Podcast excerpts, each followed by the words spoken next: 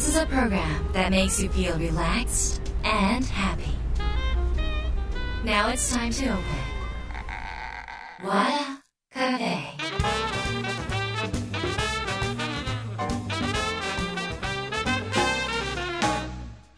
和田カフェのオーナー和田博美です。やる気満々の人もちょっと明日が憂鬱な人も明日笑っていけるよう今夜もワクワクお届けします。改めましてこんばんは和田博美です。さて今週もゲストをお迎えしました、えー東京南青山にあるモロッコ専門のセレクトショップファティマモロッコのオーナー大原真紀さんです。えーっともう本当にねあのモロッコ愛が溢れた方なんですが、えーテレビにも出演されてまして、えーメディアでもねすごく評判がもう高くなってる方、えー2020年にはですね、えー、とご著書「女は好きなことを仕事にする」を出版されています。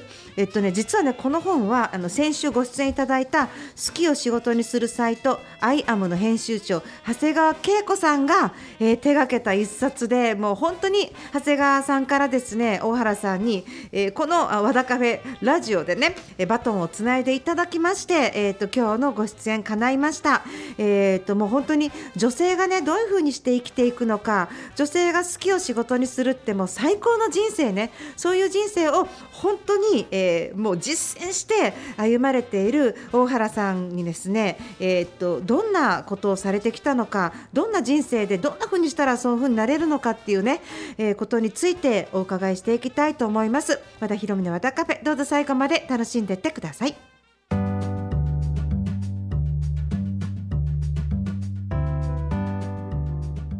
和田ひろみの和田カフェ今週もゲストをお迎えしましたセレクトショップファティマモロッコオーナーの大原真紀さんです。よろしくお願いします。よろしくお願いします。えー、はじめまして。はじめまして。はじめましてもう突然はじめましてで来てもらった途端収録ということでもう 申し訳ないんですがあの私の方はえー、とこのね女は好きなことを仕事にするっていうのをこう拝読させていただきましてですね。あのー大原さんがまあどんな努力というかその熱意もう熱いパッションですよね。モロッコパッションからうわーっと始まって今があるっていう話をちょっと読ませていただいてなんかこの好きを追求していくことってこんなに素敵なことでこんな人生を作れるんだっていう風にすごい感動しました。ありがとうございます。ありがとうございます。やもういろいろなことちょっとお伺いしたいなと思うんですが本の中にも小原さんお洋服が好きでねあのアパレルから入られてるんですけどもう最初からずっと好きを貫いていらっしゃったって感じですか？あの好きを貫かざるを得なかったというか、はい。あの好きなことしかできなかったっていうちょっとまあ欠陥もあるんですけれどもね。あの人に合わせられないとかはい。っていうのがまあ若い時からあって、ええやっぱり好きなことを曲げられなくって、はい。で気が付いたらこの年までやってきたっていうあ。の結果的にそんな形になってる感じですね。の。えーっとラフォーレンとかそうですね。初めあの、うんうんこの本にも書いてるんですけれども、ええあの服飾の専門学校に行きたくてデザインとか勉強したかったんですけど、はい。あのまあ、あの当時両親はすごい反対してですね、ええ。そのもうお張り子さんにさせるためにあの大きくしたわけじゃないみたいな感じで言われて、えで大学じゃなきゃ絶対にダメって言われて、え揉めて、えでじゃあもう就職するってなって、ええ。高卒で就職したんですよね。えですごい好きだったアパレル会社に、あの就職して、え。で最初にあの所属になったのが、うん。あのラフォーレ1階の,、うん。あのブティックだったんです。もともとデザインとか、はい。まあ、スタイリングとかそういうの勉強したかったんだけれども、うん。やっぱり何も知識がない高卒の,、はい。あの田舎の子なので、はい。まず販売からっていうことで、ええ。あの所属になったのが原宿の、とこでした。はい。はいでもそれでもやっぱり最初から好きを貫かれてますよね。まあそうですね。あの、まあ、好きなことしかしたくないっていう。でもその中でまた好きなことがバイヤーっていうのが見つかるんですよね。そうですそうです、はい。あのやっぱりその洋服をはい。本当にあの田舎から出てきて、ええ。その洋服いろんな洋服をこう手に取ってみた時に、えあの日本のものだけじゃなくって、ええ世界中のものがそこのお店にはあって、ええでそのどこの国から来たんだろうとかでこれは誰が選んでんだろうとか、どんなことしたら選ぶような仕事に就けるのかなっていうなんかまあはてなはてながずっと頭の中に、うんまあ、10代ですよね、うんあって、うんでそれからこうああそういう仕事がしたいなって思って、あのまあ、突き詰めてきました。なんかそでその後バイヤーにちゃんとなられて、うん。その後ちょっとバイヤー違うなと思われてスタイリストにな,、なってうですね。れからモロッコにたどり着いてるんですけど、うん私が本読む限りはわらしべ少女みたいに あのなんかちゃんとなんかこう夢のバトンが次から次へと渡った感じがすごいしたんですけど、どうなんでしょうね、まあうん私的には、まあ、あの何のなんていうのかなこう計画もなく、ええ先を読んでいたわけでもなく、うもうとにかく好きなことだけしたいって思ってそれが好きなことをできても、うん。やっぱりそうじゃなかったと思ったらもう先のことがないのにやめてしまったりとか、うん。っていうあの結構破天荒な。すごいね右見切り発車っていうかね。そうもうすごいですすごいなんかそのあのあまり後先考えずに行動されてません？それがそそそその通りです、まあ、だからあのだからだからこそ不安とか普通であればなんかこう好きな、好きなこと仕事したいと思ってる女性ってすごいたくさんあるんですけど収入とかあとその今まで積み上げてきたものとかそういうものを一気に捨てる勇気が全然なくって捨てる勇気もないし先行きの不安もあるし動けない人多いと思うんですけど。まあ、なんで大原さんってそんななんかこの さ先何の保証もないのに、ガンガンいけるんですか？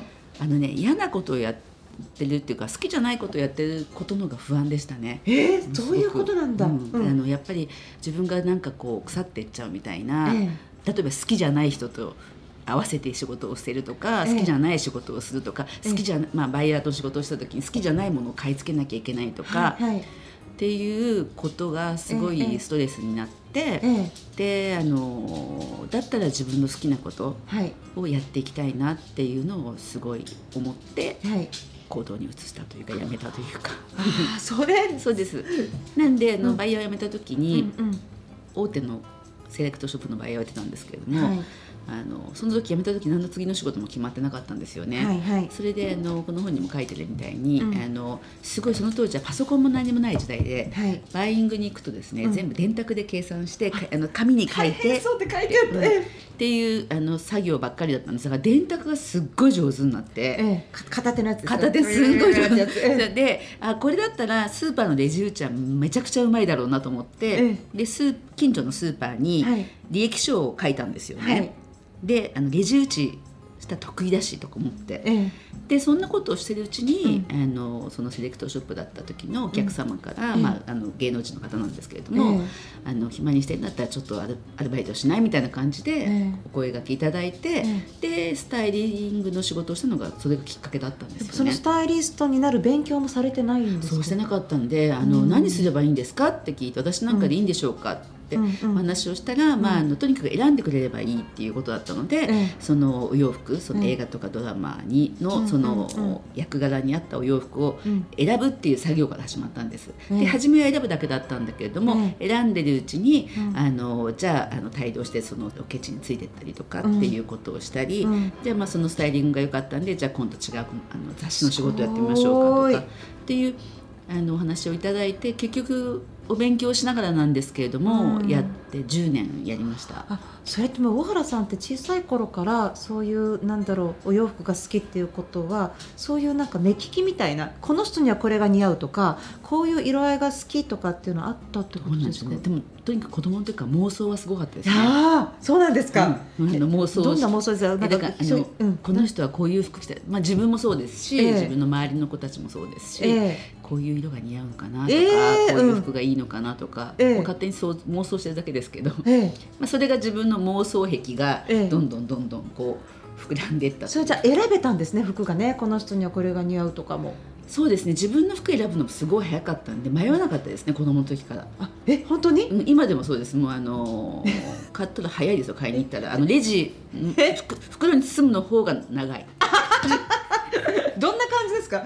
えお店行ったらお店うちバーって服並んでるじゃないですか。うんはいはいはいはい。そう並んでたら、でバーって見るじゃないですか、ええ。バーって見てあこれいいないいないいなと思ったやつをバーって選んで、えでそれをまあフィッティング試着するじゃないですか、えであの「いかがですか?」って言われた時にはもう全部着終わってえあの自分でもうあのこういうところは買おうこれはいらないとか。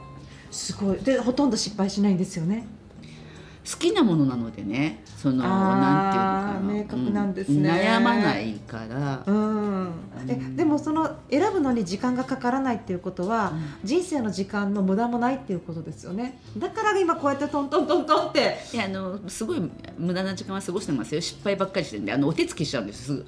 え？こうやってあ。のすぐに行動に移しちゃうんで、えあの先走って失敗ばっかりしてまた戻って、ええ。3歩進んで5歩す下がってまた3歩進んで2歩下がってってこういうなんかもう行って帰って行って帰ってっていうのをしてるので、ええ。まあ無駄っちゃ無駄ですよね。でもやっぱりトライアンドエラーなんで、えええあのやらないことには始まらない。まあそうい失敗どんどん失敗の数だけ先に進むんいやででも素晴らしい生き方だなと思います。う んいやあのかっこいいなって今聞いてて すごく思いました。やっぱりそういう勇気っていうか、なんだろう決断の速さが人生作っていくんだなって今聞いてて。早いですよね、動きが。あの何でもやってすっごいせっかちですすごいせっかちです。もうスーパーせっかちで、ええ。あのもうみんな私のことをよく知ってる人は、えすごいせっかえ、ち。いいからいいから早くして早くしてって感じですか？そうですね、ええあの5分前行動じゃないです。もう15分前行動とかなんで。ああそっか。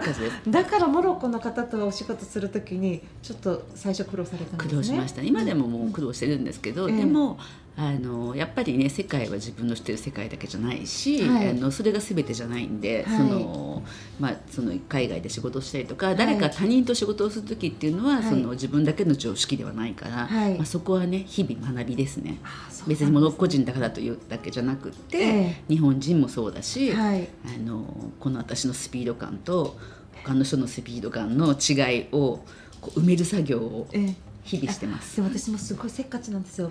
わかると思うんですけど。だからすごいそれ共感します。ん。もうトントントントンって決まってないと、そうですね。なんかこう待てない。そうなんです。ええそうなんです。それでこう、パーって間違えちゃったりとかする時もあるんですよ。すええうん。つまずくの、ええ。ね、でもでもでもつまずいでもまた戻ってまたやればいいかって思うタイプです。そう思ってます。あの食べてみないとまずいわからない。そうでまずかったら吐き出すっていうね。そうですお腹壊さないと分かんないそうそうそうですそうですそうですそうですそうですそれの繰り返しです。そう本当そうですうんあでもだから今があるっていうのはやっぱり多くの人に分かってもらいたいですね。そうですね、うんうん。あのやっぱりね進まないことにはね、戻ることも行くこともできないから、はい。とにかく何かアクションを起こすっていうことがええ。大事だと思いますね。かっこいい。いえいえいやあのえー、とそれです。結局モロッコにたどり着かれてるわけなんですけど、はい今冗談だったわけはい。ですけど、はい。でバイヤースタイリストされた後に、うん。スタイリスト中にモロッコに行かれたってことですかね。そうなんです、はいあのもともとそうん。のセレクトショップで働いた時、ええ。20代の時にいた、そのラフォーレの後に原宿の後に配属になったところのお店がモロッコのインテリアだったんですよね。はいはい。でそこですごいこう、モロッコってなんだろうと思って。でええ。その時はもうインターネットもない時代だったんで地球儀を見ながら、はい。あアフリカのこんなとこにあるんだと思ってでもはいなんでこんなに可愛いんだろうっていうのがすごいあったんです。うん。でほあの図書館行って調べたりとかしたら、まあもともとフランスの領土だった、はい。あなるほどな。だからこんな風に洗練されてて可愛いんだなって思うところから始まって、はい。でずっと思いを馳せていてえ結局そのサラリーマンだから行けないわけですよねそんな遠いところに、はい。夏休みでも冬休みも行けなくって、ましてやバイヤーでもそういうあのちょっとイスラムの国とかはバイイング行けなくって。でスタイリストになってやっと自由な時間ができた時に初めて2000年にあのモロッコに行ってみたんです、うん。だから最初に思ってからあの9年経ったんですよね、でい行ってみました、はい。うん。一人で行かれたんですか？最初はね友達と、と2人で行ったんです、うん。あの女の友達と2人で行って、えで10日間ぐらい行ったんですけど、ええ。あまりに衝撃で、うん、あの好きすぎて、ええ。半年後に一人で行きました。うわあ。それはあのえっと形？フォルム？人？それとも気配？何？全て。すべて、うんあと、まあ、一番最初に、うん。あの感動したのは色ですね。やっぱ色り色彩の国なので、うん。はい。色が溢れていてで街とか物とか、あのまた太陽とか自然お花、うん。あの建物全部色が溢れてて、うん。であの自分の見たことのない光景だったんですね。うんうん。であこんな世界があるんだなって思ったのが36歳の時だったんです。うん。それでそこからがもうものすごいモロッコ熱が。今まではそれまでは想像じゃないですか、はいはい。想像ばっかりしてたやつが実際自分で見て、うん。触って匂いを嗅いでとかってなった時に、うん。その熱がバッと膨らんで、えであの半年後に行った時にも、うんうん。あやっぱり好き。でまた半年後に行ってやっぱり好き、えでこう自分で確認してって、えそれで40歳の時初めてあのもうだったらちゃんと仕事できるかどうか考えようと思って、うん。40歳の時にモロッコを全部バックパックで回ってみたんですよね。1ヶそれ月もう一人で一人。でええ40歳の記念それはもうあのえあの全然怖くなかったですか？なんか怖いもちろんね怖い思いもしましたよ。怖かったりもするんです。怖い思いというか、あの怖かったりとかもするんだけど、ええでもあのそれよりもうん。やりたいというか知りたいなんか気持ちの方が大きくって、うん。逃げなかったですね全然、なんか引き寄せられたみたいな感じですか？そうですね。そうだと思います。じゃあ、えっとその後えモロッコ初めて行かれてから確認のために数回行かれたってことですね。はい、そうですそうです、うん。数回行って、うん。で本当にもうしあのこれを仕事にしたいと思った時にその40の旅行の時に1ヶ月か何日間1ヶ月ちょい行って、うん。であこれこれでもうや仕事しようって決めたんです最初なんか200万かけたってそれはスタイリストの時に貯めたお金。そうそうそう。うわ で。で最初は、えっと、このバブーシュですか？そうです。を作るって決めたんですか？あの最初はねうん。作るっていうことができなかったので、ええ。その街にあるものを買ってきて、えでそれをあの日本でご紹介するみたいなことをしてたんですけど、え。やっぱりそのモロッコのすごいアイデアもいいし、うん。物も可愛いんだけど、うん。品質がやっぱり日本のマーケットに合わないっていうのがあったのえででこれを改良するところからって思ってそのええバブーシュをまあオリジナルで作らなきゃダメだなと思って、ええ。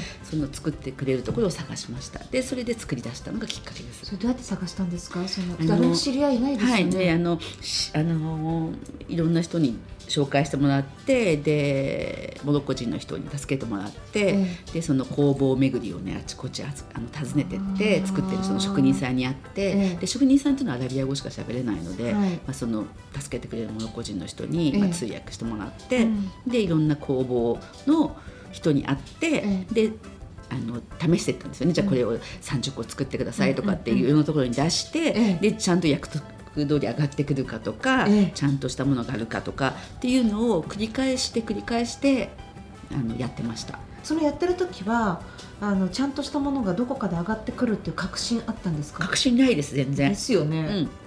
上がってこないことの方が多かったですから。ですよね、はいそれはもうがっかりするじゃないですか。がっかりするしね泣いたりとかねしましてで悔しくて。お金自分でかけてやって、おそれ空輸かなんかで送ってきた箱開けたらダメだったみたいな感じですか？あの最初は頼んで、で日本に自分は先帰ってきて送ってもらったんですよ。ね、ええで来た時に全然ダメだったっていうのがあって、うん。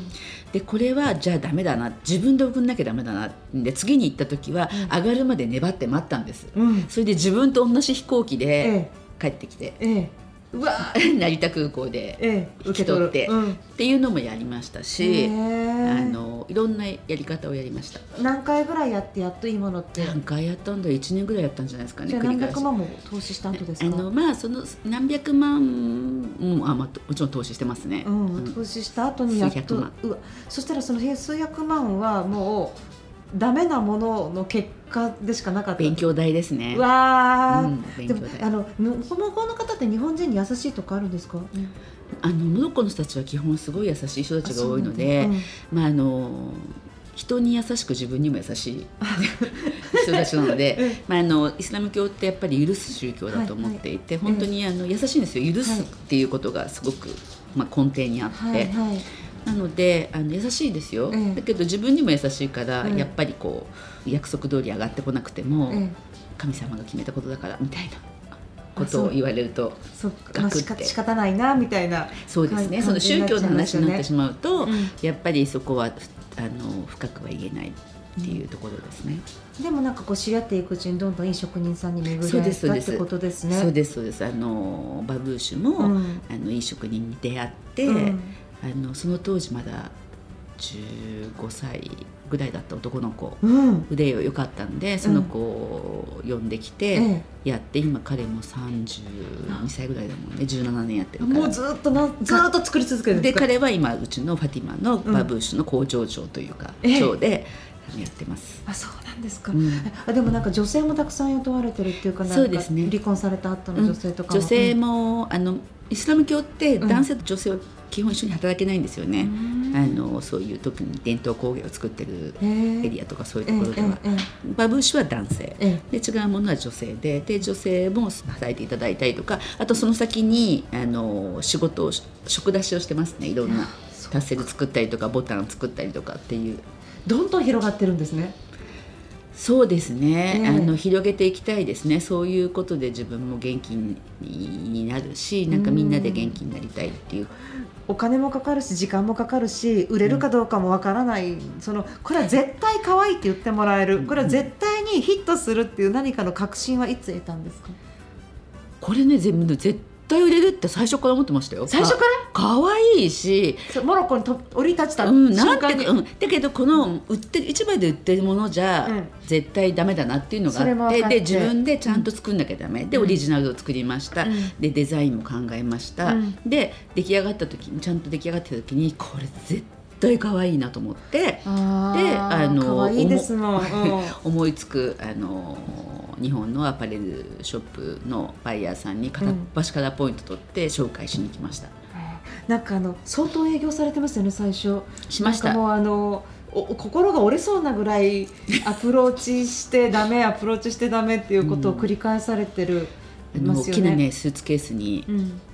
その作ってきた商品全部入れて、うん。いろんな会社行きましたよ。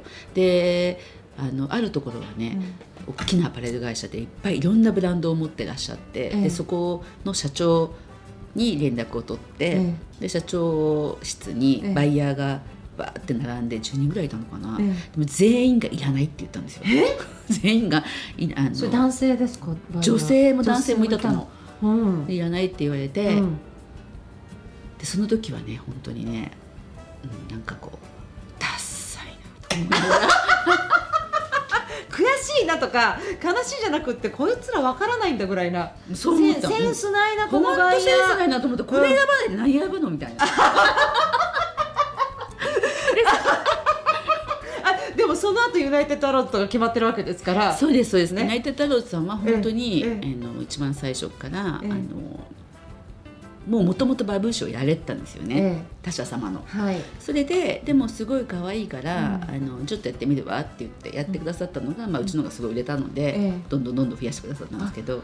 いやでもねでもさっきからやっぱり聞いてると大原さんの目利き力半端ないんですよね。いやあのすごいね。センス。いやいやいやあの変わってるんですよね本当に。ででその10人のバイヤーの人の方が経験じゃって目目利きしいっぱいしてる人たちを前にしてこの人たちがダサいって思うその自信みたいなもの。モロッコ愛なんですよね。そうなんでしょうね、うんあとま,、うん。まあ自分がもう惚れ込んだものだから、え絶対の自信はありましたね。えそうですね。人生かけてらっしゃいますもんね。かけてます。かけてました今も。かけてる。今もだって今日から、まあ、今からモロッコに行かれるわけですから、はい。でもさっきも一番最初にお聞きしたんですけど前世モロッコ人だったって話がやっぱり出てましたけど。本当ですよね、ええ。もう前世ベルベル人だったんじゃないかって思うぐらい。コベルベル人ベル人そのなんて砂漠をね砂漠の民だったんじゃないかって思うぐらい砂漠の地方に行くと、えあのものすごく、うんまあ体が楽になるしえ。うんもう変な話ね目もすごいよく見えるしあと体中のこりはなくなるしあのもうどこまででも歩けるしあの本当ですよ肩こりとか一切なくなっちゃうんです。よ嘘すごいの。なんでだろう？え？わからない。えなんかあるんですよ。ですよえねで食べ物とかも食べた瞬間これは昔食べてた味みたいな感じがしたんですねあのそこまでは思わないんだけどただ、うん。あの何でも美味しいと思いますあー臭いとかあんま思わない、全然思わない。本当に臭くないし、えうん、で行くとね本当に体が整います。ええじ実家帰る感じですね？実家帰るより帰ってるんで。だからやっぱりこの、えー、とそこまで好きなことを追求できるっていうそのやっぱりう原動力になってるものっていうのはそのう不安をそこまで払拭できたってどういうことなんですかね？人格ですか？人柄ですか？それなんか、私は全然人格はもうあのまだまだ不完全だと思ってるんですけど、うん。あの器用ではないんですよね、ええ。いろんなことをうまくできなくって、えだからそういう人って世の中にたくさんいると思うんです。不器用な人たち、はいはい。私も不器用だと思うんですけど、えだからこそ好きなことを見つけた時に、そこを追求するとなんかいろんなことが自分の中で、あの周りを気にしないでも、はい。自分でそれを突き詰めることで自分形成になっていくっていうかもう思いますね。誰の人生でもない自分の人生ですからね、はい。あの言い訳もしたくないし誰かのせいにもしたくないし、うん。誰も責任取ってくれない人生じゃないですか。そうですよね。本当に。だからもう好きなことをや,、やったもん勝ちですよもう。そうですよね、はい。どうせ知るんですもんね。そうですそうです。一回きこんなコロナになっちゃうんですよ。そう。本当に。本当に。うん。言っといてよかったな。でも私コロナになって思ったのは、ええ。あ今度行こうっていうのはないなと思いました。だから今度やろう次回やろうっていうのはもうなくってうん。でもこのコロナ禍になってそれでもなんか大変な思いして3回もモロッコ行ってるんですけど。え？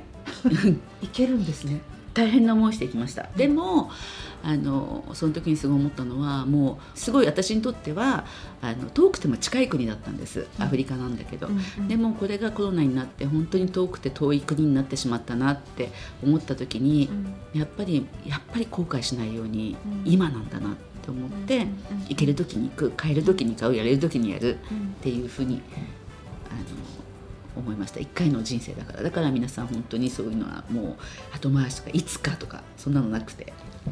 い今思った時に。今思った時に 今思った時にやり続けた結果が最高級のあの人生っていうかやりたいことで食べていくとか、うん。やりたいことを形にしながら好き勝手生きてる楽しい人生ですね。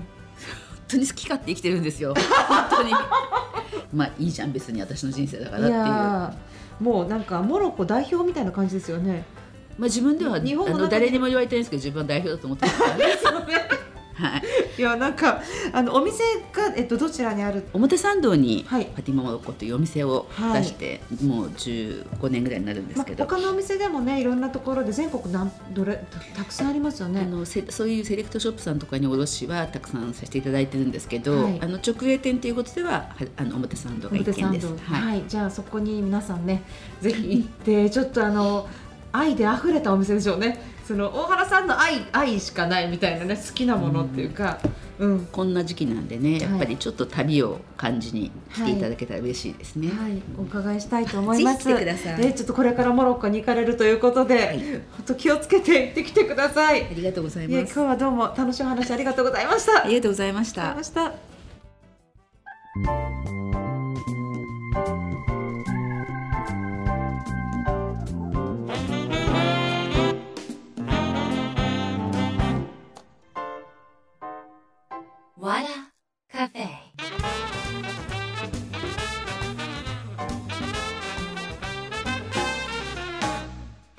田博美の和田カフェいかがでしたか？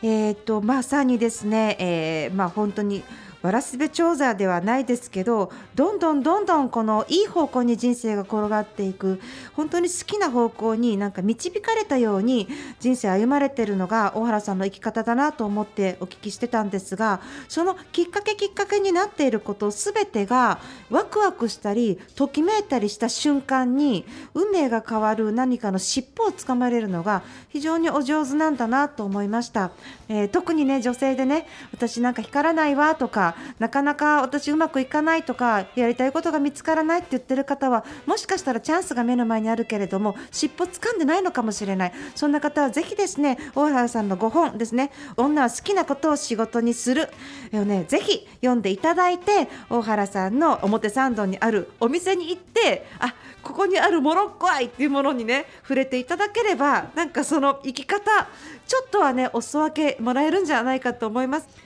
えということで和田ヒ美の和田カフェ今夜はこの辺りで閉店です。皆さんにとって来週も素敵な1週間になりますように。お相手は和田ヒ美でした。